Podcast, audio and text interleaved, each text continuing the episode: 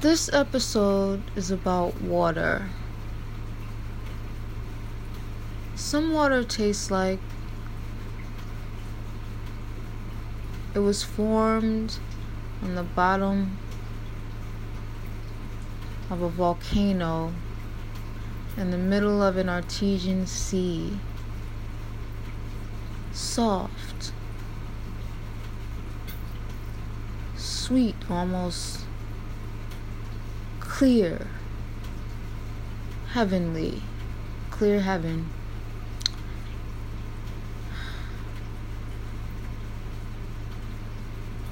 As you crack it open and take your first sip,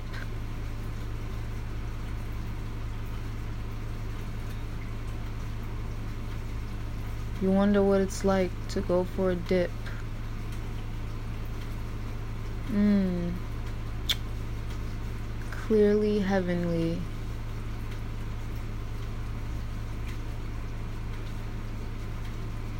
That water